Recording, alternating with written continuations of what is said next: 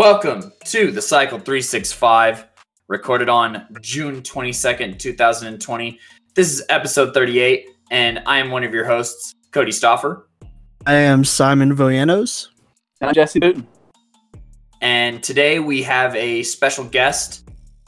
This is Liam Hughes, who's also a avid fan, and we're going to definitely get his opinion on one of our upcoming segments. Liam, would you like to introduce yourself by what we do here, kind of a tradition is what is your favorite sports memory, whether you watched it or participated in it, and uh, why, and just tell us a little bit about yourself. Yeah, hey, my name is Liam Hughes. Uh, my favorite sports memory is watching the 2015 Super Bowl, watching the the moment before Von Miller strip sacked Cam Newton, and just the the way the, the camera panned to him, and you could see death in his eyes, and you know that he was he was ready to kill. And then the next play happened, and strip sack, and that was the game essentially. Good stuff.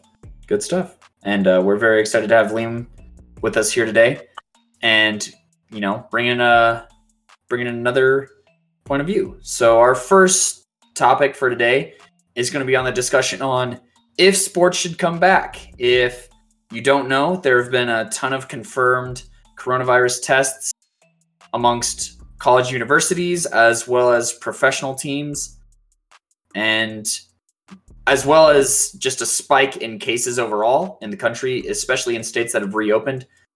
What are your guys' thoughts? We'll start with Liam because you're new to the show. What are your thoughts on this recent uptick in cases and how it impacts sports?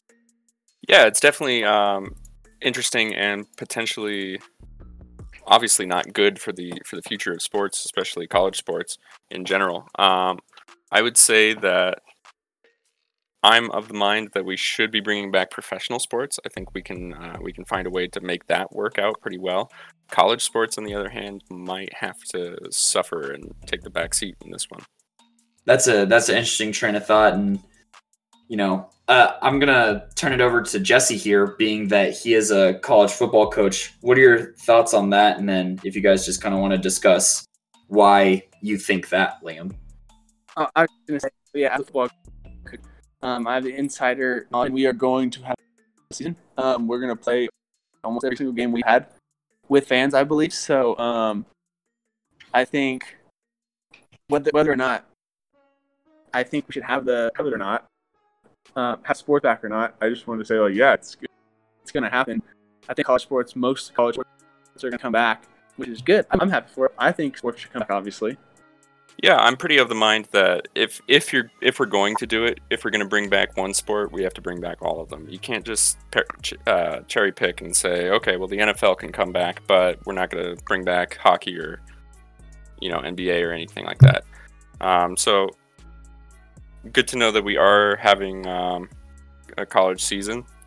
Maybe it's not the best choice for the nation, and that's where we'll see in the future, leading up in the years to come, uh, whether or not that was that was the best choice. But it will be interesting for the very least. Mind if I chime in? No, go ahead. Go for it. All right, so I, I kind of agree with Liam about professional sports coming back and maybe putting a pause on college sports just because with college sports um look i'm let, let's just be honest here. I really don't feel like that most universities are probably doing the best they can uh to prevent coronavirus to do testing. If i'm being like straight up i feel like there are definitely some universities who will you know stop the frequency of testing, which will eventually make it look like that there isn't anybody, you know, that tested positive. So there's that. Uh, I just, I don't know. I just don't trust colleges to be super honest, I guess. At least all of them. And I know some of them can't because they don't have the financial, you know, like the stability.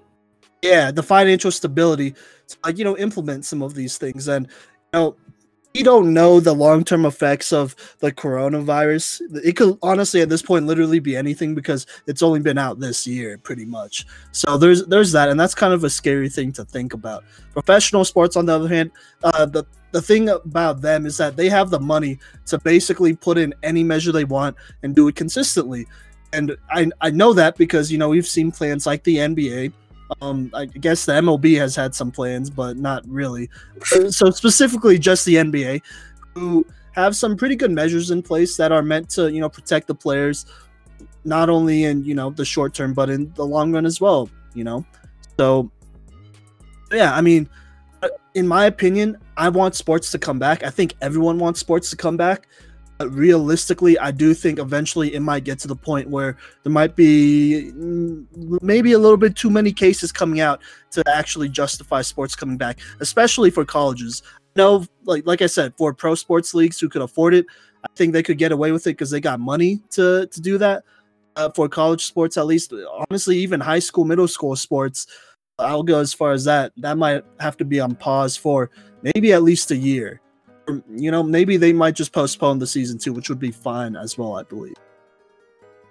See, I I don't think I'm of the thought that only pro or only college should come back. And I think as far as like urgency goes, I think that delaying seasons impacts collegiate sports more so because you have those scholarships that are four-year scholarships. You have those walk-ons that just earned a scholarship. You have a certain amount of scholarships to give per year. And you have four different levels of classmen as well as grad students. Like there's more urgency with student athletes than there are for professional athletes. You know, like and as far as like a cost benefit thing goes, like ethically speaking, the the professional athletes can afford to not play more than the student athletes can, you know. And then it gets into a bunch of fine print stuff where, you know, you didn't play this many games, but you still got your tuition, so you actually have to pay this and you know, I feel like there's just not a lot of preparation. So if if one of the two, if it comes down to like a coin toss, I guess, of one of the two coming back, I think it should be collegiate sports because of the position that student athletes are in. That's a good point, and I think uh, that that's a point that definitely needs to be made. I think the uh, with with the funding that goes into collegiate sports and uh, sports in general across the entire K through 12 spectrum, um, there's a big there's a big impetus on let's make this happen. Let's make this happen so that we aren't wasting money, right? If we're going to be putting all this money, this ex- in my opinion, this extortionate amount of money into sports programs why should they not be doing anything for an entire year? Why should they not be doing anything for an entire season when that money could be going into the arts, could be going into other programs that could be doing something this this year? You know what I mean? Yeah, That's and a really good point. yeah, and ano- another thing is just like, like especially with football on the horizon, right? It's a prime example because NCAA football is one of the biggest drivers of revenue for the NCAA and college athletics, period, with all the TV deals that they have and the the sponsorships and so on and so forth, right? So if if they're the NCAA also already experienced a huge loss with March Madness being canceled, right? And if college football is canceled, there's going to be a lot of money that's usually there that's not there and that impacts more than just student athletes it impacts all athletes and the entire economy really Okay, so real quick, what was what was the original question again? Because I do agree that you know, if any sport should come back, it should probably be college sports. Um, but like, ethically that- of course just- yeah, ethically, ethically, it should be college sports. Realistically, though, I really only think that pro sports leagues, even the minor leagues, if I'm being honest, but like the main, you know, pro sports, major sports leagues are the only ones that could make it happen and come back because they do have that money. And honestly, even if players do sit, like there's always going to be, you know, more players that could replace them, which isn't that big of a deal. You know? So, uh, but anyways, what was the original question uh, that you asked, Well, Cody? the original question is should sports come back and uh, Oh, yeah we got a little off topic just talking about you know pro versus collegiate and the repercussions of that but overall should sports come back is is the question do any of y'all want to get a start on answering that? I mean, i mean so i mean you, I could go. you, you asked for the for the repeat so you can go ahead and take a stab at it It- thi- this is tough. I'm just gonna go ahead and say yes. But like that's a pretty like you know cautionary yes, I would say. Because the so the cons to sports coming back, obviously for college athletes, I mean that means a lot because we're talking scholarships, we're talking pro opportunities. Uh, we could go down a level to high school, even middle school, if I'm being honest. I mean that's a whole year of development. Like if sports doesn't come back, that kids are losing and that will affect you know how kids play coming back. That could honestly make even some sports a little bit more dangerous. Like imagine some football teams not being able to hit for almost two years and then you go back to football practice trying to go at full speed. Like come on now. Let's be real. That's not gonna that's not a great recipe uh, you know to, to think about. But you know, then on the other hand you got medically what happens if the whole team gets infected? And here's the thing about the coronavirus you could definitely get infected more than once. Like, it's not one of those things where you get infected and then you kind of just get used to it so your body could fight it. Is that right? Yeah, there's been cases of reinfection, and recovery cases aren't always just like cut and dry. It's like there's full recoveries and then there's just recoveries, and that could have long term long term damage on lungs and such. Um, the thing is, almost always the second time you get infected, it's much worse and way harder to fight than the first time. That's the part that scares me because that doesn't only affect long term, that could affect short term. And, you know, you never know if sports do, does come back. There's definitely a possibility that it increases the chances that this thing mutates and goes for the worse. There's a chance, you know, but I'm gonna say cautiously yes. What about y'all? Oh, you're good. I would also say cautiously yes. Um, personally. Well, why? Well, obviously cautious because who who wants to risk potentially lifetime lung damage for one more year of high school football? Right. You know, that's a that's a question that needs to be asked, and a question that uh, a lot of high schoolers might not have the maturity to ask themselves. Um, but you know there's always dangers and there's always there's always issues with contact sports like football you know is is two more concussions in another year worth one more year of high school football to not play in college and and in the NFL you know? Yeah, sure. Um, so I think that those are the questions that need to be asked but I do think that we can attempt it from an ethical and correct standpoint that makes it possible. So I think we should I think sports should come back. Um, obviously, I just think sports should come back, but uh, I'm not gonna play that game. I'll let you guys talked enough about it, so I'm just gonna say, you know, coming from a, a coaching per, uh, perspective, I know that sports are gonna come back at pretty much all levels because I've been talking to the high school kids and they're all starting as well. So I mean, whether we want it or not, it's all coming back. I think. That's a good point, and we'll swing it to Cody on his opinion. You guys bring up the points that you know it has to be cautious and we have to be careful but and, and don't get me wrong from a sports fan perspective i want sports to come back. However if i look at other countries and their approach to reopening sports they did not do so until their countries started to have the coronavirus under control right?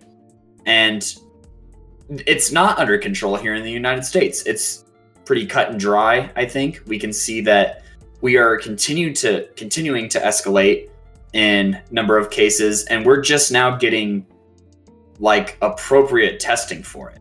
You know, so that doesn't even include like the very beginning of it as much. And we also have the most amount of deaths from coronavirus in the entire world because of our because of our attempt to try and keep things running business as usual, quote unquote. And I think that honestly, we need to put a halt on everything until this is actually under control. We only stayed inside for one month, and masks aren't enforced that much, if at all. Social distancing is not enforced that much, or if at all. And I feel like we we can see that in the death tolls and the cases continuing to rise. And I think that if we try and reopen sports, especially as Jesse mentioned, if they're going to have fans in the stands, I feel like that's a really bad idea. So I think that sports, I'm not saying to cancel sports for this upcoming season. I'm saying that we need to put them on pause or suspend them until we as a country have it under control and that the government is responsible for you know taking care of those that aren't going to be taken care of such as student athletes and and the likes of that Yeah, no, I mean, I, I could definitely get on board with that. I, I agree. I don't, I don't know. Like, the thing is, I don't. This is gonna sound. I guess it's not that controversial. Honestly, I, I'm just not confident in the government's uh, ability to get this thing together at all. If I'm being honest, I think everything's kind of. I don't know about everything. I think, but for the most part, a lot of the attitudes you know the government the us government that is is taking towards the coronavirus policy wise and whatnot it's pretty clear that they don't care you know, and that they're not gonna they're not gonna make you know um is it they're not gonna improve the process i guess at all if even progress it you know so that's that's my thing that's where i'm coming from but no i i kind of do agree that like sports should be on pause like, not done forever, obviously, but on pause. And I wouldn't mind that either. But it definitely, you know, you can't gotta you gotta commit to it fully. You know, like so it can't just be like a couple, you know, states not doing it right. It's gotta be it's gotta be all of them. Okay, my bad. I was talking from like more of a high school sports kind of standpoint of that, you know. But uh yeah, I mean you gotta everyone has to do it. And I don't know if everyone will want to unless the government itself, the federal government itself, forces them to, which I don't think they will either. yeah you're right you're right and that's why we are where we are and why we're discussing in the first place but Yeah. You know We could go without sports for another. I think we could go without sports for another fall. Uh, if it comes down to it, and it gets like, super bad, and like all these things are coming out, because I don't know if we time stamped it, but we're recording this as of June twenty second, twenty twenty. wow no faith in the fact that i definitely time stamped it bro You do this to me all the time too, though. So yeah no i'm just messing with you though. But but uh yeah, I mean we don't know anything about like, you know, the long-term effects of coronavirus. As of right now, basically, at least in my opinion, we're still in the first wave because this whole thing hasn't mutated yet. Second wave happens when, you know, stuff gets mutated. So that's the thing that scares me. There's almost pretty positive there's going to be a second wave. You know, I'm pretty sure that there's going to be some sort of mutation that makes this thing much more complicated than it is. Yeah. I agree so Liam, did you have anything you wanted to add? No, I think you guys put it pretty pretty well. And I think if I added anything, it'd just be repeating. Fair enough. That does it for all of our takes on Corona for those who are in the chat. Then we are going to be right back with our next segment and our guest's area of expertise esports. Is it a sport? Coming up next.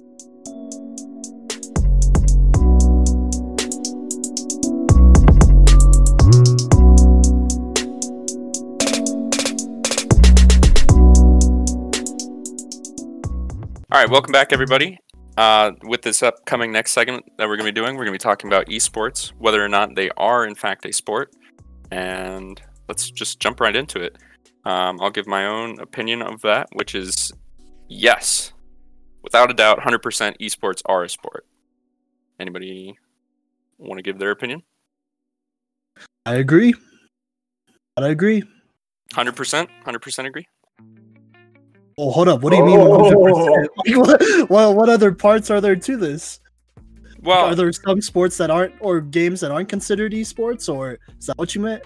Yeah, uh, there. I mean, there's so the issue one, of, and this is one of the issues with esports is that uh, there's a wide range of games. Of course, you know, do you consider online chess an esport as well as say Dota or League of Legends or Counter Strike? Okay. I'm gonna say games that are a little bit more strategically challenging. are esports, and like chess is still a strategically challenging game, and I know that because you know I, I've played it for a really long time. Uh, I mean, like, does that make sense? Like, Yeah. maybe a little with more aspects to it. You know, like not as cut and dry. You know, Yeah, that's what I would say for now. You know, that's what I would say for now. We could get into it though. Okay. Yeah. Cody, do you have a, an opinion? I don't think esports are a sport, and I believe that my definition of sport is consistent, and that's that's where my where my stance comes from is my definition of sport, and just like I guess the history of sport as well. Being that I believe that a sport is an athletic competition, and I just I could I could not bring myself to call esport players athletes. Just like I couldn't bring myself calling, you know, chess players athletes or something like that. Okay. And then Jesse, anything? I'm just kind of in the middle, you know. I'm you guys' advisor. I think I think definitely they could be, um, but there's some things that need to go into it in order for it to be a sport. Okay, fair enough. Like, like what? Um, well, I mean, me and Cody have talked about how like a sport is vigorous af- or like physical activity, uh, and I guess in some senses you could have that, but you know, I'm just kind of on the fence. I, I like. I think I care less about it. If it's a sport or not, I just enjoy watching it. So that's what I'll say. I feel like my stance comes from the idea that there's nothing wrong with there being a difference between something that's a competition and something that that's a sport. Like it doesn't matter to me if it's a competition or a sport, but there is a difference between a competition and a sport. So I'm saying from like an entertainment perspective, right? Like esports make money. That is undisputable and it is proven. But I wouldn't say that like I said earlier, you know, there's something about sports that screams like athletic to me. But they do have we and Jesse brought it up. We've discussed this in class before. They do have a lot of the other traits that sports do, and that includes things such as a set of rules and guidelines, a governing body, and things like that, as well as like ability to generate revenue. So th- those are some characteristics that esports definitely have. But to me, I kind of clump esports into the same kind of category as, you know, board games, even where, you know, there there's like an aspect of like strategizing and like reacting as well. You know, like I don't think poker is a sport. It- just because it's on ESPN doesn't make it a sport, is kind of what I'm trying to say. Okay, fair enough. Would you? So obviously you consider golf to be a sport, right? Yes. I think we all would. But would you say that golf is is extremely physically taxing, in the same way that even baseball is? I would not say that, but there's, you know, kind of like the same idea that like curling, right? Like they're sweeping, they're using their arms, you know? But versus like like a keyboard doesn't scream like full body to me. Like even in golf you're still standing when you're doing things. Yeah, but would you would you say that uh, when you yourself play Doom, and we've all we've all seen Cody play Doom, that you're not physically engaging more with the game than you ever do with with golf? Well, I don't really golf, but uh, I'll put that out there. Uh, I have other athletic endeavors that I prefer to do, but you know, I'd say that you know, there's definitely like a reactionary part, and like reactions are important in both sport and esports.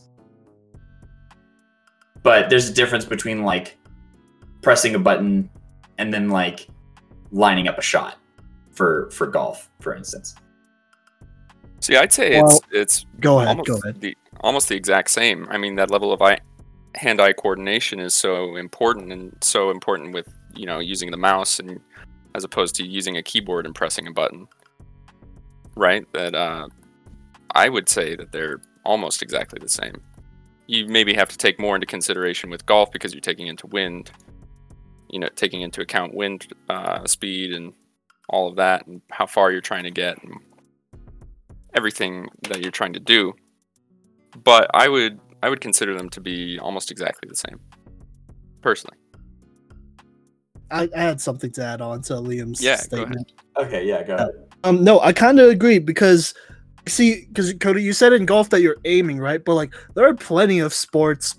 Sorry, there are plenty of video games where you're like aiming, like like whether it's a gun or even like playing 2K or Madden, and so like it's the same thing. The only difference is that like you're controlling, um, you're controlling basically a software and AI, but you're still doing the aiming. It's you know what I mean? I I just think that you know, well, in golf, you know, you use your whole body, right? Like you Okay, don't yeah. use like like your legs and hips also play a factor into how you can drive a ball, you know, and like Sure. footwork is another thing to consider with golf. You know, like they're, they're more full body things, and you know, I'll even say something that some may think that's controversial, but in in a line and in accordance with you know staying consistent i don't think nascar is a sport because you know i i don't think that uh, it's athletically demanding. And i feel like nascar is similar to esports other than the fact that you're physically like present. But like you don't have to be you don't aim with with your feet. Like you step on the brake you step on the clutch you step on the gas. Like you're just stepping. That's not footwork you know? But you're also like you know using a steering wheel and you got to know angles and whatnot and you got to time it right. And, like it's not you know, it's not something that like a robot could do per se i feel because there's also other cars there that are jockeying for positions in nascar. And i'm not a nascar guy. Like the, the I, I guess honestly formula one i've heard a lot about that and i definitely consider that a sport because that one's a little bit more intense than NASCAR in my opinion, and there's a lot more money put into it so that you know so that people could compete, get better. And I feel like honestly, anything where you could compete in could be considered a sport. You know, and that that's I, I don't think I said that before, so I'm just putting that out there. are spelling bees a sport Yes, memory. What do you mean? uh, like, bro, yeah, it's memory. Like, you gotta remember all that stuff, and you gotta keep your composure, and like, like it's and there's strategies to it, you know. Yeah, I, and actually, I would agree. I do think um, spelling bees fall under the purview of sports, in my opinion, and I think it's it's um, not only unhealthy to to consider sports to be this only physical, physically demanding thing, whereas esports or what a lot of people call mind sports would be this intellectually demanding thing as opposed to physically demanding. I think it's actually toxic to to to view it that way because then you get the the uh, the stereotype of the dumb jock who who doesn't know anything, even though he can actually pick apart a defense on the football field like like nobody else. You know what I mean? Versus the uh, the nerd who doesn't isn't able to do ten jumping jacks when really he can beat anybody in chess. I mean, there's there's there's uh there's been research done that says that a an esports athlete who actually physically takes care of his body, engages in workouts, and engages in healthy eating lifestyles, will do better than his opponents who don't. And to that case, a lot of teams, and this is a this there's a great history of this in esports where they call them team houses, where they'll they'll bring a bunch of uh, players from a team together in a house out in the wilderness, out in the out in the mountains.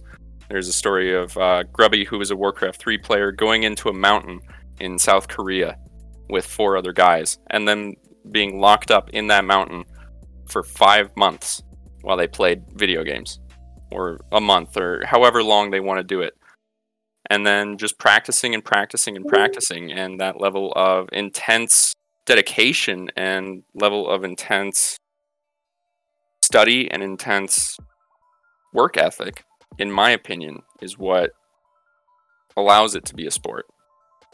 And to that point, a lot of Asian nations are labeling it as sport. China in 2003 labeled esports as sports.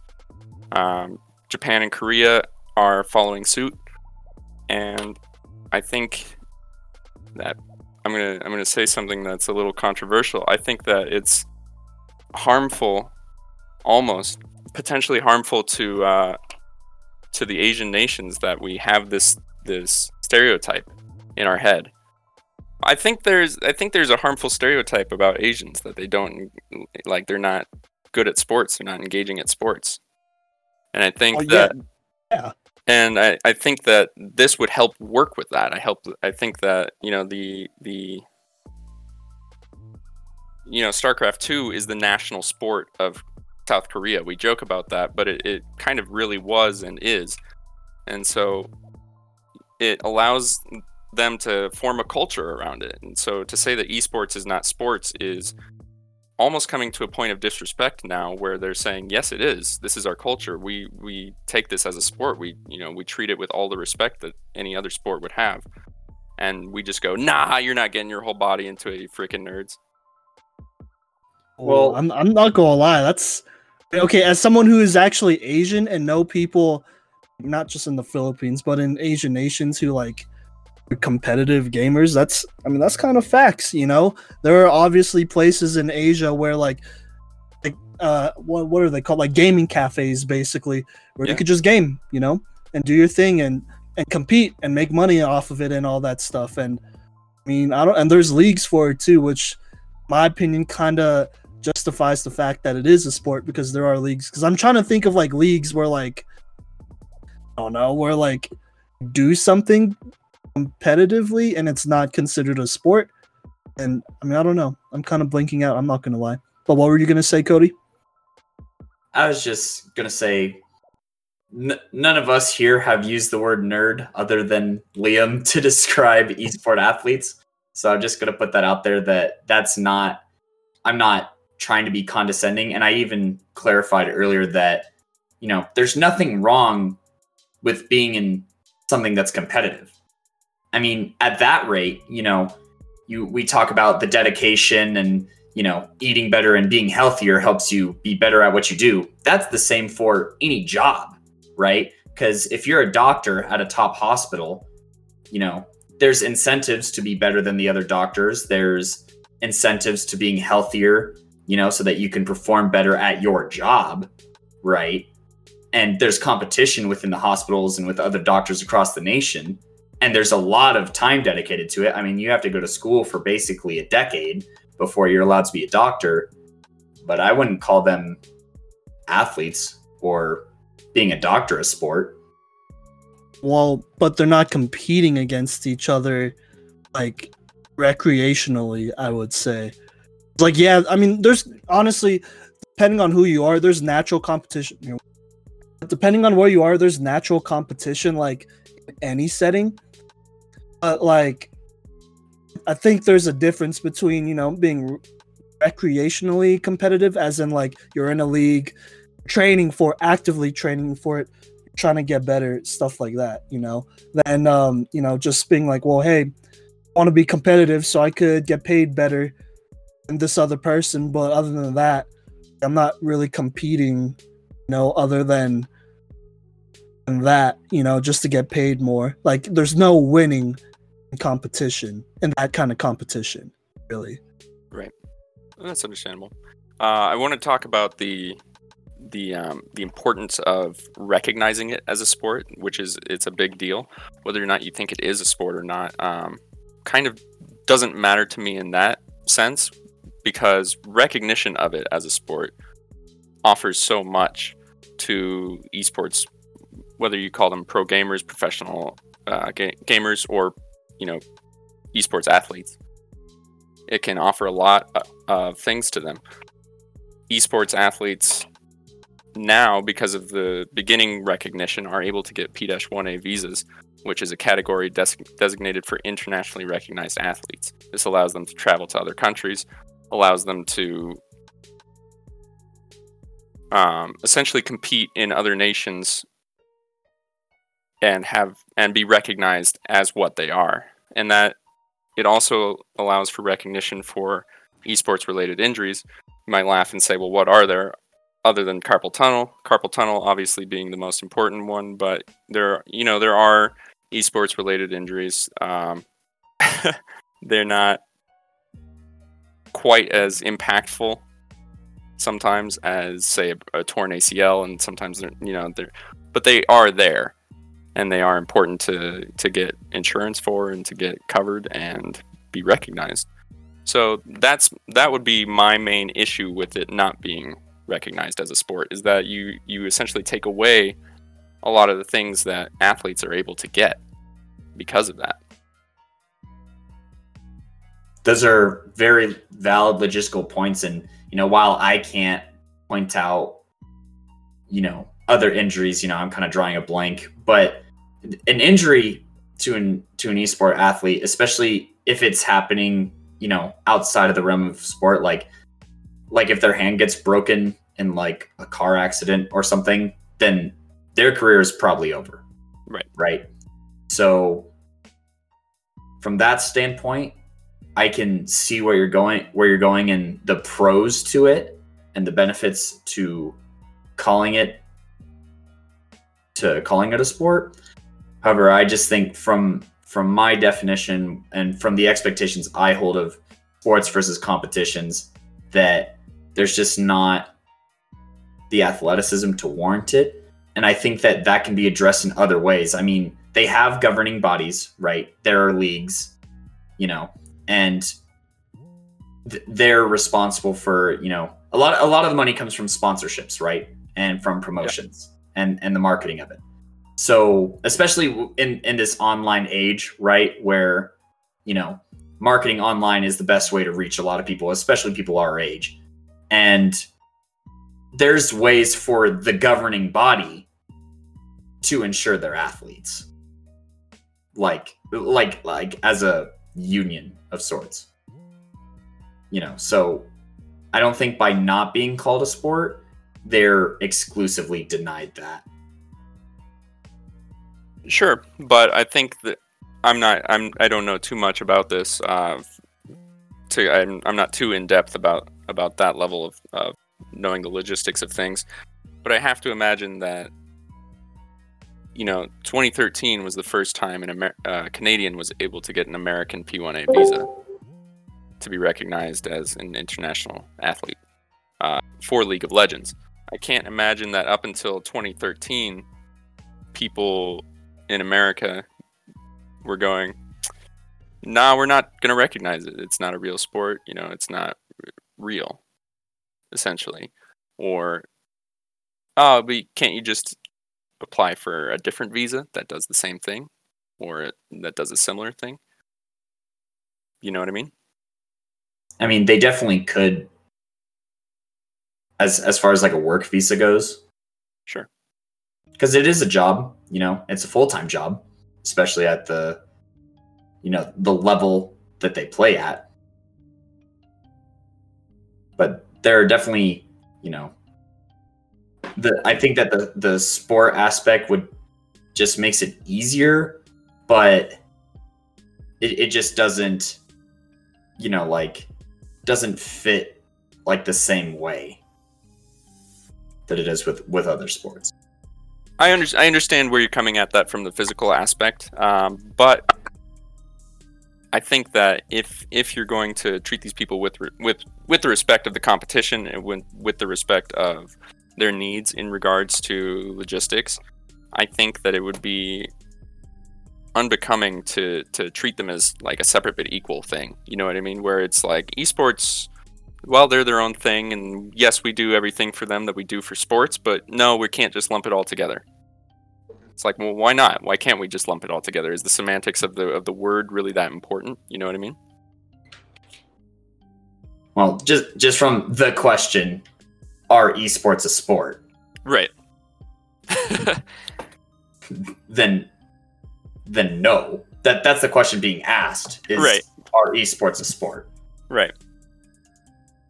That that that's it. It doesn't that like it, this question is about semantics. Fair enough. and that's that's another reason why I would consider them a sport because they have similar needs in that regard, and they have similar um, desires in that regard as far as the competition that they're trying to get done. Simon, any uh, any input? No, yeah, I getting mean, finals MVP. I know. I just sent Cody a snap as uh, I just swept the Clippers in my my player mode, you know. So goat status. It was my rookie year. I was MVP. Averaged like 40 points a game. Wow, I can't believe Either you way. set on rookie. Uh, I don't know if you could actually prove that, but you can't. So there you go. anyways uh, on that note yeah no i mean i totally agree like it is kind of unfair to give esports i don't know why i just thought of a meme. I'll bring it up later but it is kind of unfair to basically give esports all the classifications and i guess some of the perks of a regular sport and then not call it an actual sport. Know what i mean? I, and i'm uh, the meme real quick that I was thinking about was when you know Anakin from Star Wars got onto the Jedi Council but was not given the rank of Master. That's what I was thinking. Because hey, man, like, look, I mean, we're we're talking strategy wise. Like, there's a lot of thinking that has to go into esports, right?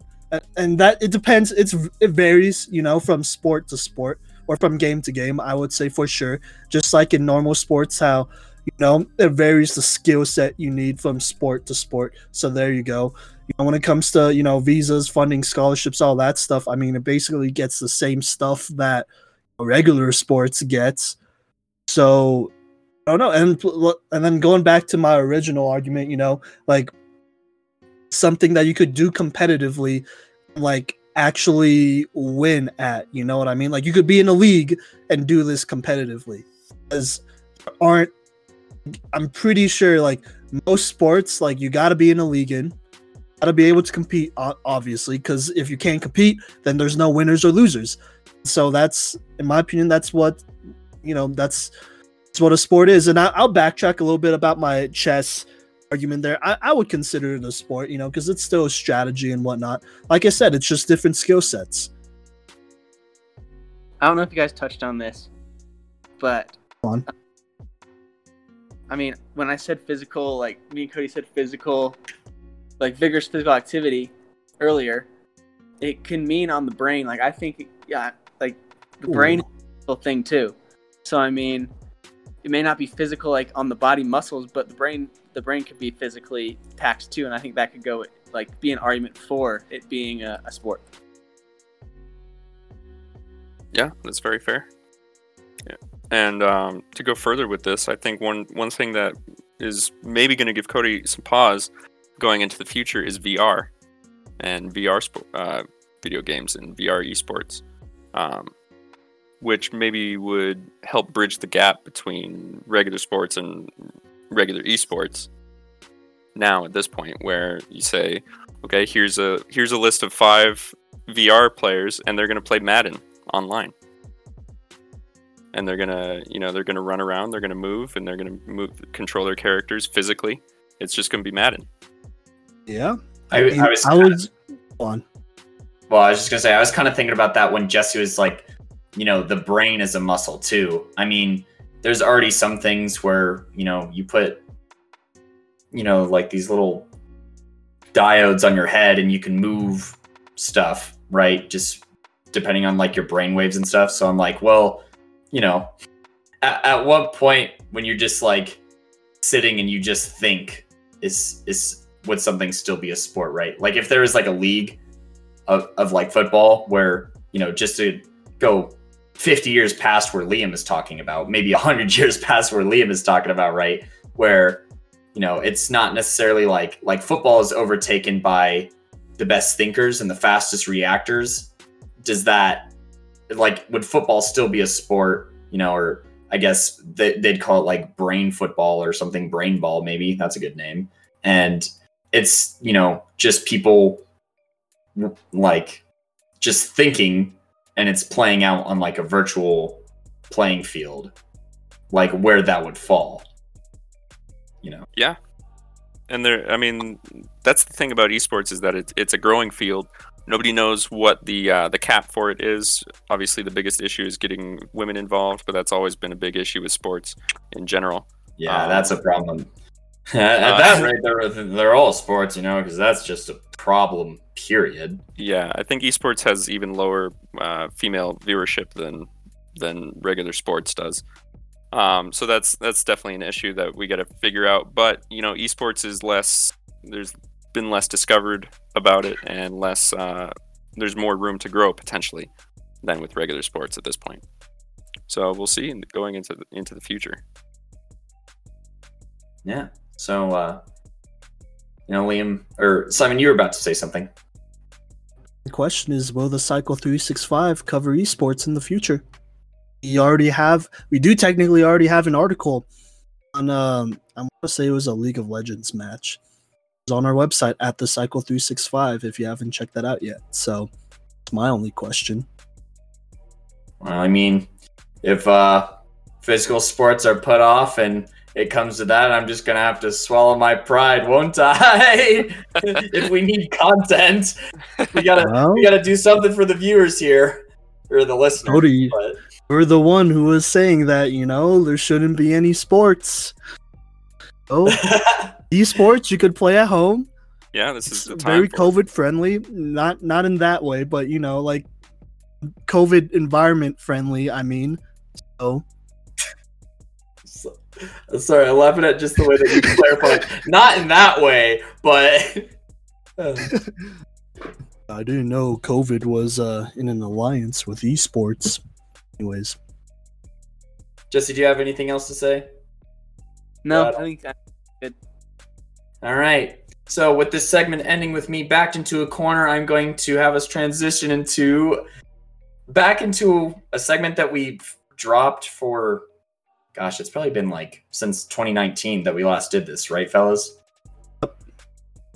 Yeah, so we're going to talk top 5 NFL safeties of all time coming up next.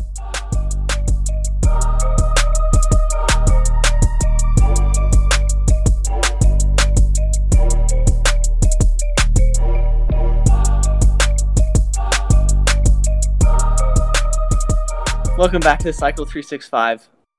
After our heated debate about esports, um, we are now going to, yeah, like Cody said, our top five safeties NFL NFL safeties of all time. So here we go. Um, I'll go ahead and go first. So at number one, I have Ed Reed. Plain and simple. I Oh. think Ed Reed is the best safety of all time. I think he, you know, is well, he wasn't the first safety that ever was was really good. He, but I think he just encompasses everything that a safety is, and people before him, like obviously there were people before him, but he he set the tone for people before him and after him, really. So I think Ed Reed's number one. I have Ronnie Lott at number two. I have Troy Polamalu at number three. Brian Dawkins at number four, and then you know gonna go go with the the homeboy here, a little biased, but number five, Steve Atwater. So that's my five. What do you guys think? I think that's a solid list and we'll you'll be hearing some of those same names with me here in a bit. Yeah, I know. I know. Simon's probably happy that that Troy made it there. Um, you know, he has the lo- the luscious locks. So I was I was a little surprised. I'm not gonna lie, but I know you and Troy are both on uh, Team Flow, so yeah, no, I mean, and I want to say that it's it's like, I know it's, you know, a lot of people say yes or no because it's just the Steelers Steelers thing, you know. But you know, I think Troy Polamalu is has some say in what the safety is nowadays. So, so yeah, that's why I have him at number three. that's fair. That's fair. Okay. So All right. Simon, uh, I think that's a good Right. segue for you to go ahead and introduce us to your list, being the Okay. uh, Steelers fan and with Jesse having some Steelers representation. Jesse, don't worry, we'll we'll, ta- we'll talk we'll talk to homeboy some more. So Batwater, yeah, I'm, I'm sure he'll be in yours, Cody, too. But yeah, and then I'll I'll say my honorable mentions at, at the end. But Yeah, that's right. Okay. Um first. Look, this was kind of hard to put together. I'm not even about to cap, bro. Like like I thought it would be kind of easy because it's safeties and like I'm just being honest, there it's not like there's a whole ton of safeties in the Hall of Fame compared to some other positions. But this is definitely hard, and we're splitting hairs here. But uh, I'll go into my explanations later. I'll just like rattle mine off real quick. But at number one, I have Ronnie Lott. At number two, I have Paul Krause. At number three, I have Ed Reed. At four, I have Brian Dawkins, and then at five, just barely, I have Troy Polamalu. So yeah, I was just gonna say pretty modern, other than the Paul Krause entry. yeah, pretty much. And if y'all want to just go ahead and say y'all's list, and then we could just talk it through, like one or five down to one, then we could do that. All right, Liam, do you want to go next? Uh no, you go ahead. All right, sweet. What a gentleman. So at at number one, I have Ed Reed. Number two, I have Ronnie Lott. Those are names that I'm assuming we'll be hearing on Liam's list as well. At number three, I have Paul Krause. At number four, I have Emlen Tunnell. And at number five, I have Steve Atwater. Interesting. All right. You guys are gonna hate me for this. Uh, number one, I, I think Ronnie Lott. I think Ronnie Lott. Um, but but Ed, Oh, Ed. Reed, Ed Reed is close. Ed Reed is really close. Um, so I, I put Ed Reed at number two. Number three, I put Brian Dawkins. I think that's pretty fair. Um, number four, here's the one you're gonna hate me for, Steve Atwater. And then number five, you're gonna hate me for this one as well, John Lynch. Hey, I see you. I see you right now. Okay, okay.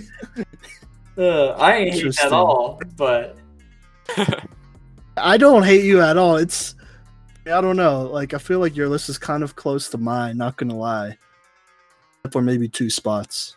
well, Yeah. I was I was considering putting Rod Woodson. I think Rod Woodson would be my um, my number six, maybe. Okay, uh, so we were talking about this before. Um, there are a lot of corners who switch to safety, like later in their career or whatever. Like you know, Deion Sanders, Charles Woodson, just to name a few. Uh, Rod Woodson as well. So, I, I mean, I, I wanted to clarify this that with safety, we're just going with. We're basically just going with players who played safety for the majority of their career. Woodson, they it said that he played cornerback a little bit longer than safety, so that's uh, whenever we get to cornerback, which may or may not be next week, then you know he'll probably be there. But no, Rod Woodson. If we were including like everyone, Rod Woodson would probably be up there. That's fair. if we if we just said defensive back, which we talked about doing, then then that would obviously like Rod Woodson would be up there because he played two positions so well. But there's just so many players that you leave out if you just do top five defensive backs. I mean, there's already I feel like there's already a ton of safeties that I couldn't squeeze into the top five. I think I think I was the only one that didn't have Brian Dawkins, right? You Yeah. might have been, yeah. Jesse, did you have Brian Dawkins? Um, I did have Brian Dawkins. Yeah, so I, I was I was the only one that didn't have Brian Dawkins, and he's an honorable mention. Like I didn't forget about him entirely. You know, he's a baller, and you know, he- he's and he's elite. You know, he's one of the best safeties of all time. But I mean, Paul. Uh, I also I looked at a lot of numbers for this. Like if you guys saw my whiteboard right now, it kind of looks like an absolute nightmare. But um, you know, I have Paul Krause at three and Emlen Tunnell at four because respectively they have 81 interceptions, which is the all-time leader, and 79 interceptions with Tunnell. So, you know, just like and, and those were during eras where the ball wasn't passed as much. So it's almost like like the percentage of passes that they intercepted versus, you know, a guy like Ed Reed, who is my number one. You know, I do clarify that, but you know, the percentage of chances to have an interception and then to make the interception were way lower. And for those numbers to be as high as they are, it's incredible. Yeah, I mean, I completely agree. That's why I personally had Paul Krause. I, I think I had him at number two, sure, because of those 81 interceptions. I mean, Paul Krause. I, I also have Paul Krause at number two. I mean, we'll just get right into it. I have him at number two because I feel like he definitely kind of, you know, changed the position a little bit. Like he was one of the, yes, first ones to revolutionize a position.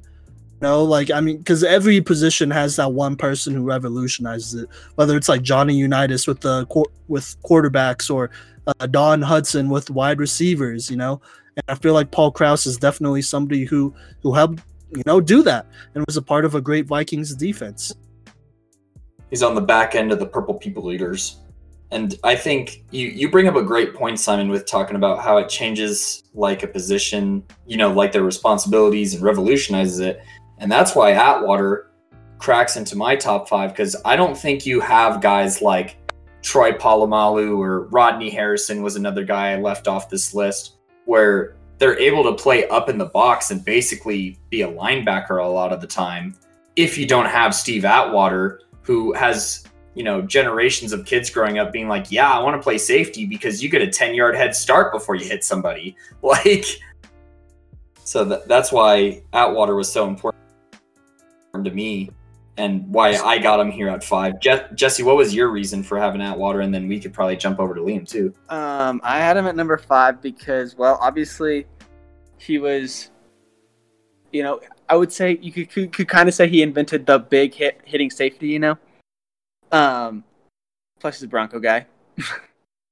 Yeah. Yeah, that's fair too. But that's really all I got.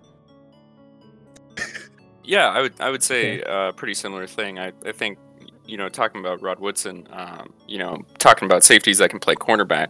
Atwater was a safety who could play linebacker, and if he did play linebacker, would still probably be a, a Hall of Fame line, linebacker. You know what I mean? So he's he's one of those guys who he, of course, he didn't play linebacker, but they they still played him almost like he was a linebacker, regardless of that fact. So that was uh, him and him and those defenses carrying uh, carry helping carry John Elway for so, for so many years up until we re, we really got clicking on the offense. That that means a lot in in consistency, and he's somebody who played almost his entire career, all but one year with one team. That also means a lot for me. I know there's uh, there's plenty of great safeties out there who who played for multiple teams, but that adds something to me when when a team is willing to go out of its way to make you their guy for forever. You know what I mean? Yeah, forever do be kind of a long time. Yeah. Not wrong. And um, I am know. I the only one? Oh, sorry. Go on. I'm not. I'm. I don't see uh, interceptions as being the end all be all of, of safety stats. I think. I think tackles are more important personally. Ooh. Okay. Yeah. No. I mean, I agree. I feel like at safety, you know, you gotta, you you kind of gotta do it all. You know, interceptions are important, but you know, being the guy that has to clean stuff up, that's very important as well. And I get that. Um, I was gonna ask. uh, I'm the only one who didn't have Atwater on my list, right? I think so. Yeah. Yep. Oh, that says a lot considering there's three Broncos fans in the room and one Steelers fan. Don't worry, I represented I represented the Steelers. But yeah, no, I know that. I know that. And I appreciate that. I mean, reason so I'm just gonna be honest, like I really couldn't have made this list without including Troy Polamalu, and that's just a personal reason um for me. You know, and all respect to Steve Atwater, he's somebody who I really wrestled with. Like I wanted to put him right up there at number five or four or whatever, but I just couldn't. And that's just because first off, as a okay, not just as a person of color, as an Asian American, you know, it, it means something having, you know, having, okay, I should say this as as a Filipino, you know, there's a lot of similarities between you know Islanders, Pacific Islanders, that is, and then um Asians, and for me growing up, Troy Polamalu was like the one role model I could look at and be like, hey, that's somebody that's kind of like me, and that Could I could be someday because up to this point, like I mean, I'm just being honest, like there aren't a lot of you know, Asians in the Hall of Fame. There aren't a lot of you know, uh, how should I say this? You know, Islanders like Samoan Tongans, like stuff like that in the Hall of Fame. And Troy Polamalu was definitely somebody who culturally like kind of opened that door to a degree. And of, of course, there are guys like you know, like a Junior Seau, uh, rest in peace, and even um, uh, Roman Gabriel, who was the, the first Asian American to play football, by the way. He was a Filipino who played quarterback for the LA Rams back in the day in the 60s or 70s, a long time ago. And I really do feel like that I had Troy over Atwater just because of what he meant culturally to to people like me, and so and that's just my bias. It's my top five list, so I could do what I want with it. It's just me explaining why I didn't have Atwater on it. Fair. Well, yeah, and it and it totally makes sense. And you know, as as far and, and I'd say that you know a, a lot of mine came down to stats. You know, Steve Atwater had a ton of tackles, and that's why Polamalu didn't make my list. Is mainly a statistical reason. But you're right, culturally speaking and revolutionarily speaking, Troy Polamalu is very important to that, and you know, displayed high IQ at all times on the field. And I also want to add on, Troy Polamalu was probably the most fun safety to watch when I was growing up, other than Ed Reed. You know, because he, Yes. he would jump the snap count and sack quarterbacks before they could hand off the ball, and you know it, he lived up to his nickname of of the Tasmanian Devil because he really did fly sideline to sideline. So Hey, Brian, I thought Brian Dawkins was the Tasmanian Devil. No, he was Wolverine. Okay, mind. Bruh. well, You're gonna bro, say they're he- like he- the same animal. What, what do you mean? You gonna say you gonna say he was my hero and not even know his nickname? Oh, I was out, bro. Yeah, I, I struggled with Ed Reed personally because, uh, as many people probably know, he, he never even broke 700 tackles, but he obviously had the most interceptions and was probably the most dangerous uh, defensive back in backfields. Regardless, I mean his his low tackles is is because of his high passes defended. You know, 139 passes defended and broken up, and that that means quite a bit. Obviously, you know what I mean. Yeah. I was gonna say speaking of Ed Reed, Jesse, were you the other one who had Ed Reed at number one? Yeah, I'm at number one.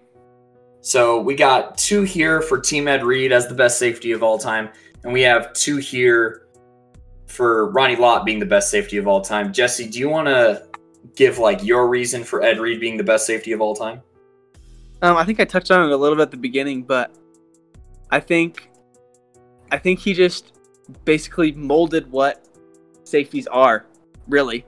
You know, now and you know, people even that came before him were were still compared to him after after the fact, obviously. But I think, you know, when we're talking about obviously stats come into play here and stuff like that. But when we're talking about just best of all time, you know, you want the guy that basically made the position the way it is. And I think that that's what Ed Reed did. I think he, you know, he was a ball hawk, but he also could lay the wood. So, I mean, like, I think that's when you're looking at safeties now, especially as a coach evaluating players, you know, you're looking for that stereotypical type of safety. And without Ed Reed, that kind of safety.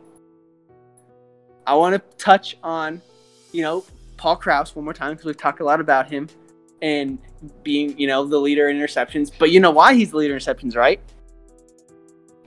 Because Why? proud of this. But my boy Gary Cuozzo, you know, they play on the same team. And while yes, it's awesome that he played in the NFL, he threw a lot of interceptions. And so, you know, Gary throwing him interceptions in practice. He was ready for it. Oh, I don't know if that's a shout out or if that's shade, but I hear you. And uh, Cool concept. It's it's it's you know a little bit of both. I think it's hilarious. okay. yeah. Uh, Liam, do you want to take the lead on the Ronnie Lott is number one safety argument? Yeah, yeah. For I mean, if if we're gonna go just straight for for uh, stats, right? If that's what we want to do, Ronnie Lott has 1,146 tackles to Ed Reed's 643. Ronnie Lott has 63 interceptions to Ed Reed's 64.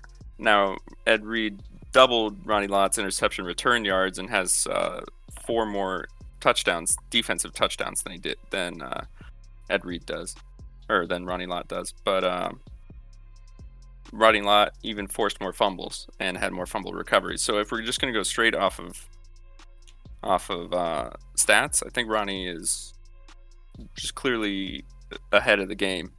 You know, for being able to be kind of in the same vein as Ed as an Ed Reed and get that many interceptions, maybe not being as dangerous on the return as Ed Reed was, but still at that point being able to like Jesse said, lay the wood and, and get 1146 tackles.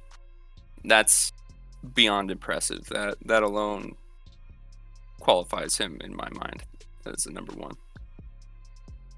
Yeah. He also was the first. I mean, because Ronnie Lott is older than Ed Reed, so Ed Reed Yeah. definitely looked up to Ronnie Lott in a way, you know. And uh, I mean, here I'm going to add this in real quick about Ed Reed. He also had Ray Lewis and uh, what's his name, Charles Suggs, for a really long time. That kind of contributes to the reason why his tackle numbers aren't as high. But if we go to interceptions, then I mean that that kind of takes a hit too because you got two really good linebackers that are you know putting on putting on the pressure like they're you know covering up their guys or or rushing off the edge. So I mean I'm not gonna lie with Ronnie a lot. I maybe it's just because he's older. I can't think of a lot of other quality Hall of Famers on that 49ers on those 49ers squads, I guess. As at least as as significant as a Ray Lewis or Terrell Suggs. Right. Yeah. Ray Lewis, as we as we all know, the uh, tackle leader in the NFL. Yeah. And uh, you know, you guys bring up a lot of good points and you know, Ronnie Lott is a dude. Like it's not with with, with this discussion, it's not like in my eyes there's not like a, a gap, you know? It's neck and neck with like the difference being like a hair, you know, as far as like how close this is. And I think something that just really does it for me with Ed Reed is just the way he was able to impact all aspects of the game. Like he's the only player in NFL history with a punt return for a touchdown, a punt block return for a touchdown, a fumble return for a touchdown, an interception return for a touchdown. Like he was able to score on defense the way that no defender ever has. And I don't know if any defender ever will again. You know, es- especially with the rules but being a bit harsher on cornerbacks these days. But you know, he he had a nose for the end zone, and I'm pretty sure that he's a couple of touchdowns ahead as far as like pick sixes go, ahead of the next guy. And you know, just just the way he was able to play the ball, and you know, you brought up a lot of good points that you know the teammates matter a lot, but man, he maximized his value for that Ravens team and really left a stamp on it. And you know, have obviously growing up with Ed Reed makes it a little bit biased just because I was like, man, he's literally picking us off all the time. Like this sucks. But like, you know, Mhm. just just the way that he did it, I just I think a lot of it is just like kind of just you know, a lot of it's like the confidence that you play with. And when Ed Reed stepped on the field, there is no better safety in the game. Like you knew that watching the game. You knew don't throw it to Ed Reed, and it's like, well, well, where is he? He's everywhere. Is is the honest answer? So, you know, just his nose for finding the end zone, but it's not like a huge gap. And Ronnie Lott obviously has like the championship advantage too, which leads me to one of my shout outs is I want to shout out uh Willie Wood for the Packers who won three NFL championships and two Super Bowls. And he got 48 interceptions, even though he was like blind in one eye. So if you don't know your history, look up Willie Wood. He's a dude. Okay. I guess that's a good segue. What are some? Oh, we've we've thrown some names in, but what are some honorable mentions for you guys as far as names that were really hard to leave off the list? Uh, have we talked about Brian Dawkins at all though? I'm gonna Oh, leave I- him off the list. I did not talk about Brian Dawkins. That was more of a it's just really close Okay. kind of thing. Did But anybody leave five-time Brian All-Pro, Dawkins off the list? Just me. Um, so he's an honorable mention though, right? I'm he's number six. like Okay. right there. Come not higher. Uh, I just feel like uh, I don't know. I don't know because the other guys are better. Just- Oh, good one. nice. All right. I mean, uh, Welcome to first take. I mean, I feel like you know there, there's different reasons for all the guys that are ahead of him. You know, um, one guy that I had was Emlen Tunnell, and he, he's in a very similar boat as Paul Krause. They have the same number of Pro Bowls, and he has more championships even, and only two less interceptions. So I read into the interception leaderboard quite a bit there as far as putting those guys back to back, and then you know having Atwater ahead of him comes down to you know Im- importance of the game. He has one more Pro Bowl, and while that it's not really fair to compare championships with the safety position, Atwater was really important to those two Super Bowls for the Broncos and appearances leading up to then. Fair enough. I'll I'll kick off mine. Oh, so one person who was a was an honorable mention that I haven't mentioned yet was Larry Wilson. He played for the Cardinals back in the day from 1960 to 1972. We're talking about someone who could revolutionize the game. Larry Wilson was definitely one of those guys who, you know, who made the safety blitz a normal thing, you know, and obvious as well, you know, he ended up with 52 interceptions, which is kind of a lot for uh, you know, for a time where not many people threw a lot, as we mentioned then and you know, he, he kind of did his thing back in the day and he definitely deserves to be on a all-time safety list just not this top five one If we made a top 10, this would have been easy, in my Yeah. opinion. like, there's just 10 that are Yeah. the rest. But that's what Yeah, we no, do for here at sure. the cycle. We make the hard decisions. we have to well you liam who's an honorable mention Honorable mention for me would be Dennis Smith. He Hmm. uh Bronco player. Um gets Nice. overshadowed by Atwater quite a bit, but kept up with Atwater pretty well uh, with tackles. Had 1,171 tackles to Atwater's 1,180. Uh, Atwater, he even had more interceptions than Atwater with 30 to Atwater's four, 24, uh, and more sacks, 15 to Atwater's 5. So uh, Dennis Smith helping with Atwater on his team just really set the set the defense apart for for those years and um, I would I would still put Atwater higher because I think the the impact he's he's had on the Broncos is bigger. Uh, Dennis Smith left before the he left in 1994. He started playing nine, in 81, so he, he never got any uh, championships with us. But um, I think I think Atwater had the bigger impact on the team at the very least, and did more over less years. So that's why I put Atwater over uh, Dennis Smith. But Dennis Smith's still one of those key Broncos safeties. Good stuff. Dennis Smith definitely overlooked. Jesse, are All you going to echo Dennis Smith or you, or you got a different honorable mention ready for us? No, I got I got a different honorable. I actually have two. Um. Well, first of all, John Lynch has to make my honorable mention list. I know he wasn't in my top Yeah. five, but he has to make the honorable mention list. And then the two guys I want to talk about, well, on my honorable mention list is Sean Taylor, oh Oh yeah, great one. and One. I want to go with also a more recent guy, just for for our listeners. So I'm gonna go Kam Chancellor. I think Kam Chancellor could be an honorable mention as well. interesting I was about to say, what uh, what made you choose Kam Chancellor over Earl Thomas? you know, just uh, you know, you you guys remember that uh that scene with when Earl Thomas broke his leg? Oh, oh, yeah. him flipping off Seattle. okay okay forgot Kam Chancellor hits harder, but he's for the kids. Uh huh. That's fair. That's fair. That's not even the tip of the iceberg when it comes to Earl Thomas. Look, Yeah, that's true. field, too. especially with the stuff going on now Yee. why like what all right never mind sorry i'm gonna chill i'm gonna chill i'm out here trying to judge this dude bro, like his life was on the line, bro. Cut him some slack. what do you mean his life was on the line What do you mean? What do I mean? Did you not he- hear about Like, that? the incident where his wife pulled a gun on him Yeah, bro. Oh she wasn't gonna shoot him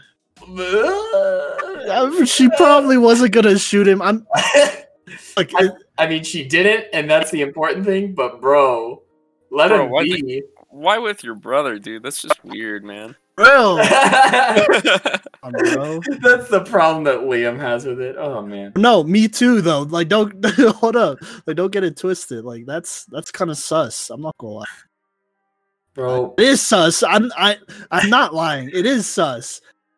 Anyways, Uh, this uh, this just went from the top five safeties of all time to an Earl Thomas roast session, and that's why Kam Chancellor's better. Yeah, well, I mean, Tom- Kam Chancellor did more with less time. To be to be fair, argue. hold, hold up. What do you mean more like like tackle wise, stat wise, or Yeah, I mean, Earl Thomas has been in the league three years longer at this point, and he's gotten only hundred more tackles. Earl Thomas seven thirteen tackles. Kam Chancellor, uh, crap, gotta pull it up. Well, I mean, Earl, they're two different safeties, and that's why they went so oh, well for together. sure. Yeah. No, I just mean, thought with obviously Earl Jesse having Thomas Ed Reed as the big number one, that I'd be like, ah, Earl Thomas, he's kind of like Ed Reed too. He is kind of like I Ed don't Reed, too, know. except not like, not maybe not the greatest guy in the world. character is key. is Yeah. Yep. Yeah. Yep. Yep. Yep. Unless you're playing Moneyball, but you know we're, we're not playing Moneyball. okay. Uh, hey Jesse, you mentioned Sean Taylor. Um, I'm kind of sad that none of us mentioned him before this, and we kind of just forgot about him. Do you want to expand he on my- that? He was my number six. Okay. Um, yeah, along he, along the lines of character, since we're just talking about it, he was he was a good guy, and yeah, I mean he played he played well in the field, and I think you know I think he deserved a, a shot on it because you know he was an all around player, all around round dude. Yeah. It's really a a shame what happened. You know. Yeah. Yeah. No, I I'm mean, also- you know, nobody knows where his, his career could have gone, the heights that he could have gotten to. You know what I mean? He could have been the best ever. He could have been, or you know, he could have just been great. But you know, the the, the world was his oyster, really. Potential very high. Yeah yeah bro um, I'm not gonna lie, like I can't really imagine Sean Taylor spending his whole career with uh with that Washington team. He definitely would have left for like the Patriots or something, and probably have won them one more Super Bowl than they have now.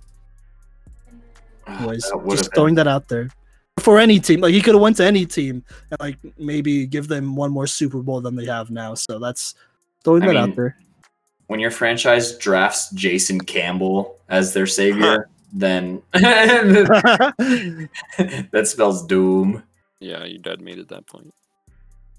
Uh, I'm also going to give a shout out to Ken Houston, by the way, 12 time Pro Bowler for the uh, Oilers back in the day. Just just because that. And obviously, John Lynch is elite. And uh, yeah, I don't have anything else on safeties unless you guys do. Nope, I'm done. Big Yeah, I'm- big I'm shout out to. Landon Collins. Why? Landon Collins? Wait, why? Boy, I think you meant TJ Ward on that 2015 defense, baby. what TJ over Both of Darian? y'all meant Minkah Fitzpatrick. What do you mean TJ over Darian, dude? Darian Stewart more important What? than that one. in my TJ was the TJ had a lot to do with the swagger that that defense had. Oh, he did for sure, but I think Darian was like that. He was he was the uh you know, you know. He, he was good, but, but you know that's, that's for another day. Where Yeah. where we'll just make Simon sit on the sideline as you, Jesse, and I just reminisce over the good times. Yeah, that are already dead. No, they're not. It's lock and load season. But oh, you're right. if that does it Oh, for hold up. What? what? what? Alright, go on. What do you mean lock and load season? That on. Whoa, no, that's like what we say. That that's like like Drew That's is what y'all locked, say? like Yeah. locked and loaded. You know, like like we're locked. Like lock is the quarterback, and we're loaded because we have receivers. Yeah, dude, Corton is in session and Judge Judy is presiding. Bitch. Yeah. Uh, y'all beat the Steelers first week too, and we'll see if I take y'all seriously. But Well, Alright. Ben Bet. breaks his arm in half, and Duck Hodges is out there. could still beat you. Man. Alright. Anyways, Alright. last segment coming up is going to be a fun one.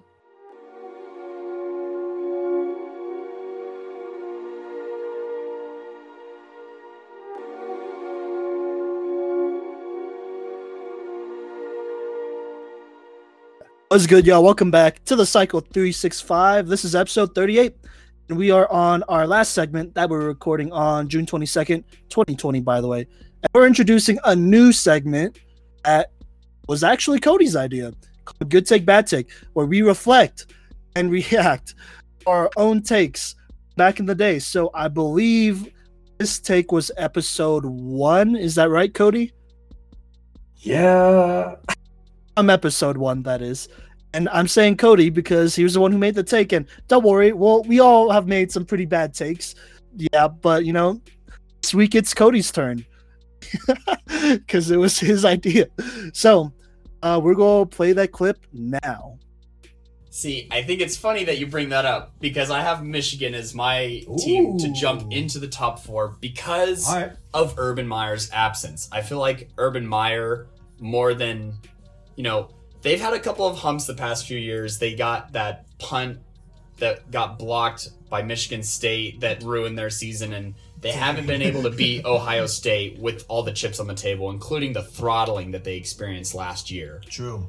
but I feel like I feel like this Michigan team is ready to take a step forward, and it's because of it's not because of the Michigan team itself. I guess you know this team is con- consistently ranked in the top twenty. You know they find Sure. themselves in the top ten, and they're competing for the conference championship basically every year, right? Yeah. But they can't get over Ohio State, and I think that True. the opportunity is now for Michigan to make that leap to, you know, take advantage of Ryan Day being a brand new head coach. I mean, Ryan Day, you know, like you said, he, he was the offensive coordinator last year and he was the quarterbacks coach back in 2017. Right. He's worked with Chip Kelly, you know, he knows how to run an offense, but I want to see what he does with the defensive side of the ball. I mean, he's probably not going to be calling plays for them, but I wonder how that's going to affect in like you said, you know, Justin Fields what does he do with that quarterback, you know, and how will it work in the system? I mean, Justin Fields, I feel like is going to play lights out this year, Okay. but when it comes to the championship, will Jim Harbaugh, you know, and his experience be able to overcome the Justin Fields phenomena that is happening at the time? And, you know, what will Michigan be able to do to counter that? And I feel like now is a good time as any for Michigan to make that leap. And if they win, they got a really tough schedule this year. I'm not saying that it's light, Right. but you need a representative from that conference to make it into the t- top four, basically, by by season's end in the college football playoff. And I feel like now is the time because of Ohio State. I'm not convinced of Ohio State, and I'm not sure what to think of Ryan Day quite yet. okay. That's fair. I'm All right, Cody, since you're the one who made that statement, well, what what do you gotta say for yourself? Because I know me and Jesse the following week, if uh for the OG listeners out there reacted to it, and Jesse famously called Cody an idiot. So that I did. You really Oh. did. Because I listened to that episode next and I was like, sheesh, man. well, what do you gotta say for yourself? Was I wrong? you weren't wrong, but we all be we all be idiots sometimes with some of the takes that we have, wh- which we'll get to in future good take bad take. But if I'm defending myself, forgive me for having faith in for having faith in Harbaugh, and you know I I feel like I still when I think of Harbaugh I still think of like the fast turnaround that was the 49ers team right? And you know, just their you know meteoric meteoric rise to the top. Also, I know that ignorance isn't an excuse, but I'm way more knowledgeable about college football now than I was last year. Last year, I was like a passive, or before the season started last year, I was like a passive OU fan. Versus this past year, where I actually watched games and got to know players and was more invested mainly for NFL draft purposes because I'm not a huge college guy. I know ignorance is an excuse, but it had a role to play in it. okay. So that's that's me defending myself as far as thinking that Harbaugh could actually make the Wolverines a top four team. But you know, there are some things that I I didn't know as much, such as uh, you know how bad Shea Patterson was, but and you know those are some things that you guys definitely knew heading into it that I just wasn't as knowledgeable knowledgeable about. All right. Okay. Fair enough. I mean, look, in your defense, every year, this, this is just, you know, general. Most college football experts throw in Michigan in there and be like, yeah, you know, this is a team that could eh, yeah, you, they could do something. Like it's a team that could do something just because Jim Harbaugh's there. And I'm going to say this: I don't think Jim Harbaugh is a bad coach. say, because we've seen his success. You know, we've seen his success. I don't know how you, you know, I, I don't know how you regress as a coach. I'm pretty sure you can't. By that point, it's basically your players. The thing is about Michigan that I personally really didn't know as much like I've seen the pattern is that it's a tough school to get into. Like academically, it's pretty demanding. It's, it's I mean, obviously it's not Stanford or Harvard or Yale, but like it's pretty demanding compared to the other Big Ten schools like Ohio State. I don't know why I said Ohio State first, but yeah, Ohio State. uh, that uh, you know, historically may not be as academically prestigious as a University of Michigan. So because of that, it's hard to recruit players that could, well, first off, that are talented, and then second off, that could withstand the academic uh, rigor of University of Michigan, and then still be kind of okay on the football field. So uh, yeah, that's that's my little defense for you. But at the same time, I've seen it. Jesse has seen it. Obviously, being college football fans over the years, uh, Michigan's a downfalls despite having some talent there. I see it every year. Never enough. I see it every year. Go ahead. Yeah, I'm that's it. I'm just saying. I see it every year, so that's why I knew it wasn't gonna happen. I mean, and and right now, I mean, Ohio State is just so good, and they, they continue to be so good every year. And I, I that's that's the biggest hump to me that I've seen for this Michigan team. I'm pretty sure they haven't beat Ohio State since Harbaugh's been coach. I also wasn't sure about the Ohio State coaching staff. If you listen back to that episode, I expressed doubt in in the new coaching staff at Ohio State. But the whether the coaching staff is the problem or not doesn't matter when you have that much talent, honestly.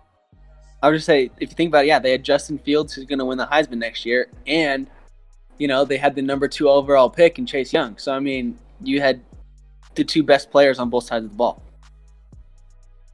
Yeah, and and that and any any inexperience or you know any lack of coaching, I you can mask that up with two of the I'd say top five players in the country. So Um, I was gonna ask real quick. Did you want to react to that take two since it was in the same episode? We totally can. which take? Um, doubt about Ohio State's uh, staff. Oh well, it, it's it's a two sided coin, you know. Uh, and uh, it it's not like a different take. It's just a part of the bad take that was the Michigan take more than anything. But something that I do want to discuss about the Michigan take, and you and I talked about it, Simon, is if Michigan, a, if Michigan didn't make the college football playoff, what did John Harbaugh's job security look like? And if they didn't finish as a Jim top Harbaugh. 10, or which what did I say, John? Said John. Yeah. Jim Harbaugh, my bad. Should what's the status of Jim Harbaugh's job security? And then there is also a statement thrown around that if they finished outside the top 10 that maybe he should be fired. Simon, you already kind of defended him. Jesse, what are your thoughts on Michigan? They finished 18th by the way at 9 and 4. I'm gonna say I think he should be fired, but he's not going to get fired. Just because it's it's Jim Harbaugh, and that's that's who coaches Michigan. It's, it's sad, but that's it. Do you think Michigan will ever accomplish anything with Harbaugh there? Uh, they could maybe, but I don't know. There's always going to be a disappointment to me forever and always. Oh my gosh. Forever. Hey, Lee, did you have anything you wanted to add on? By the way. Um, yeah, I would I would definitely agree with Jesse. I think he, you know, if he does finish so poorly next year, he should be fired. You know, um, but he probably won't. I, I mean, I would have to imagine that he won't. Jim Harbaugh has that. He has that uh, that, that gravitas behind him that that isn't going to let himself be fired. You know what I mean? Ooh. You can't Yeah, fire no, me, I true. quit.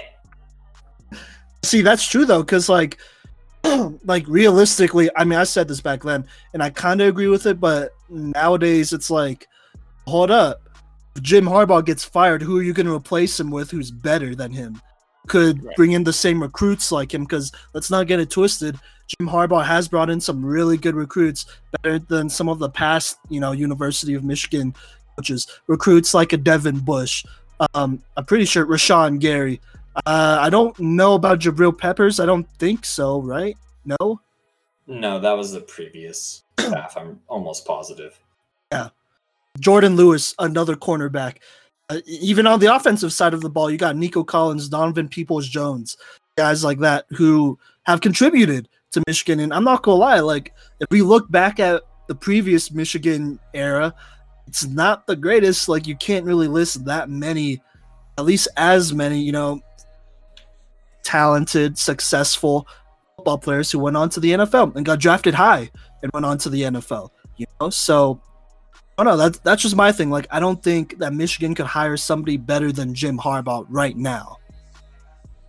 Is Jesse, that no, that too radical?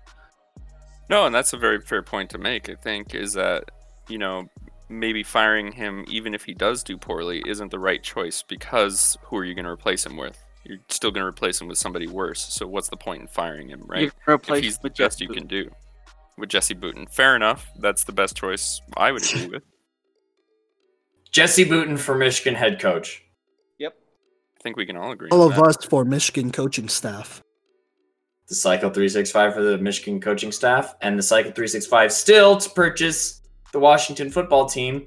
You can go back to that episode. I don't remember which one it is, and contribute to the GoFundMe. We're just trying to raise a couple billion dollars, guys. We're not even asking for that much.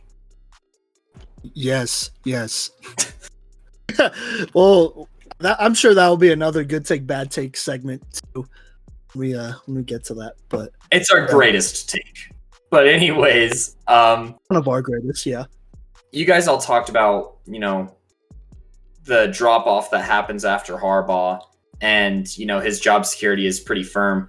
What would it take for Jim Harbaugh to be fired? Jesse, you talked about it a little bit that said even if he didn't do good, he wouldn't be fired. How bad would he have to do to lose his job?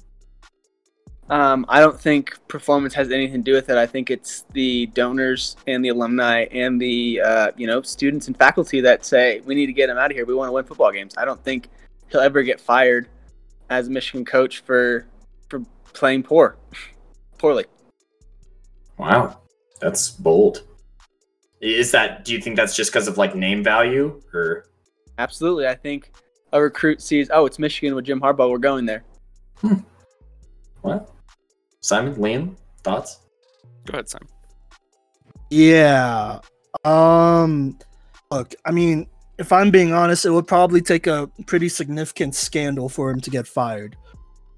I, I'm just being honest. I look, we, we give Jim Harbaugh, a, you know, a bunch of we, we you know we we're we're tough on him. We're tough on him, but the thing is, he still has a 47 and 18 record, which is pretty good.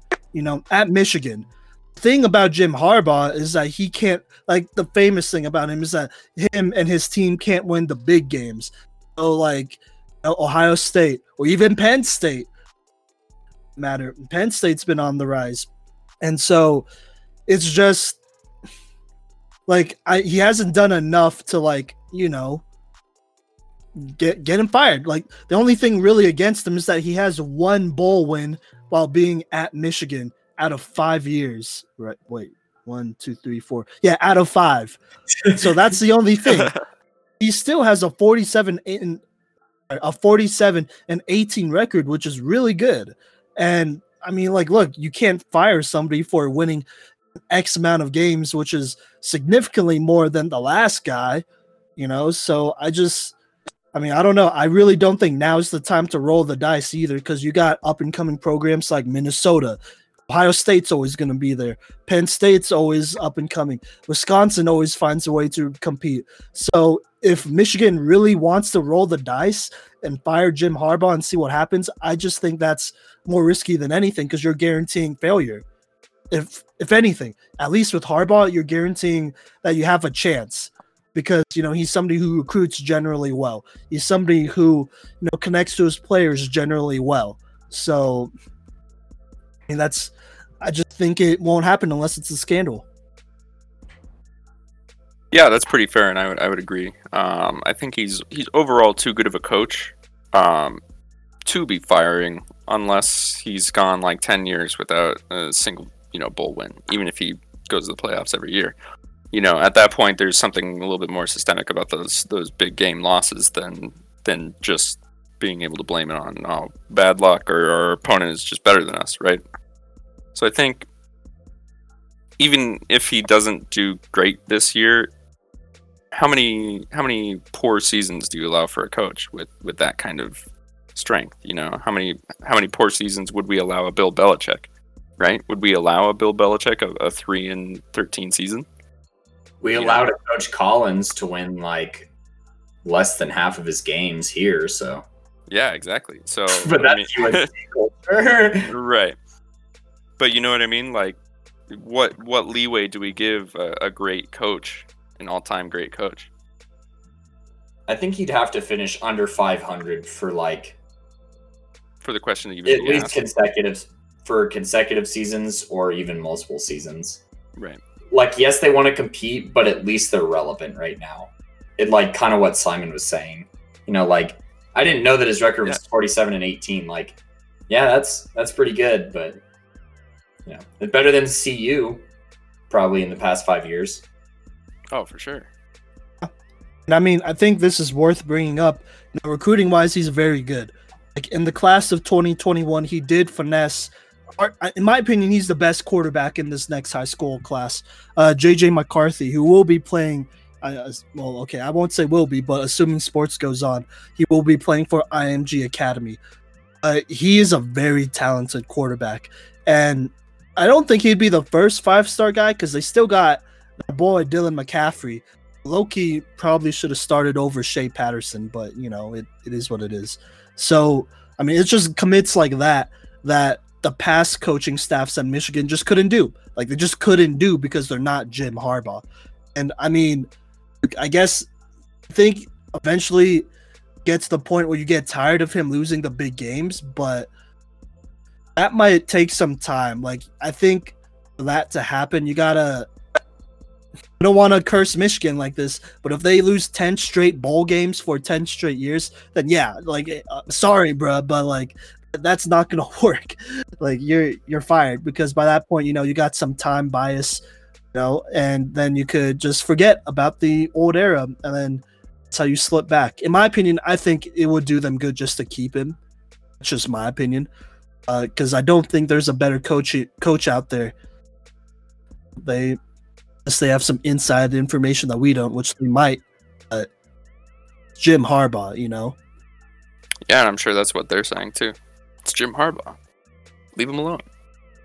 He'll, he'll get us there. You know, to have some faith, trust the process, trust the system. because They they're always in the dance. They're always in the dance. They just can't finish. See, did you have anything to add to that? Nope. You guys covered it. Okay. Jesse Um, is pat in his Harbaugh stance. Um, so I'm just going, to you know, we're, we're going to go take for take. Look, we reacted to that take. I mean, obviously, wasn't a great take. We'll call it a bad take. So there, there it is. But just to add on to that, um, here's my take about Jim Harbaugh. If he was at any other college that didn't have as demanding of an academic program, would probably have at least one playoff appearance by now, maybe even one playoff win. Say if Jim Harbaugh was the coach of LSU or UT or Florida State, one of those, or Florida, I think he would for sure. All right. Well, we will remember that. And by remember that, I mean we will stumble across this episode when we started doing good take, bad take. And if it ever happens, we will react to it with a good take or bad take. There you go. So is that is that it? Yep. I think that does it for this week on the cycle. Special thanks to our uh, our guest Liam. That was awesome. Yes. Yeah, guys. Thanks for having me on. Well, thanks for taking time out of your busy day to join us. Of course. My pleasure. And hopefully, Liam, we could have you on more because you know it's always a pleasure to talk to you, get an outside opinion on sports. As always, that's what we do here at the Cycle 365. And as many perspectives as we can. And on that note, make sure you check out our last mini series episode, episode four, about discrimination in youth sports, where myself, uh, Nick Garza, Jake Schaefer talk about our personal experiences. I've already gotten a couple messages from a couple people about that episode in a good way, in a good way, that is.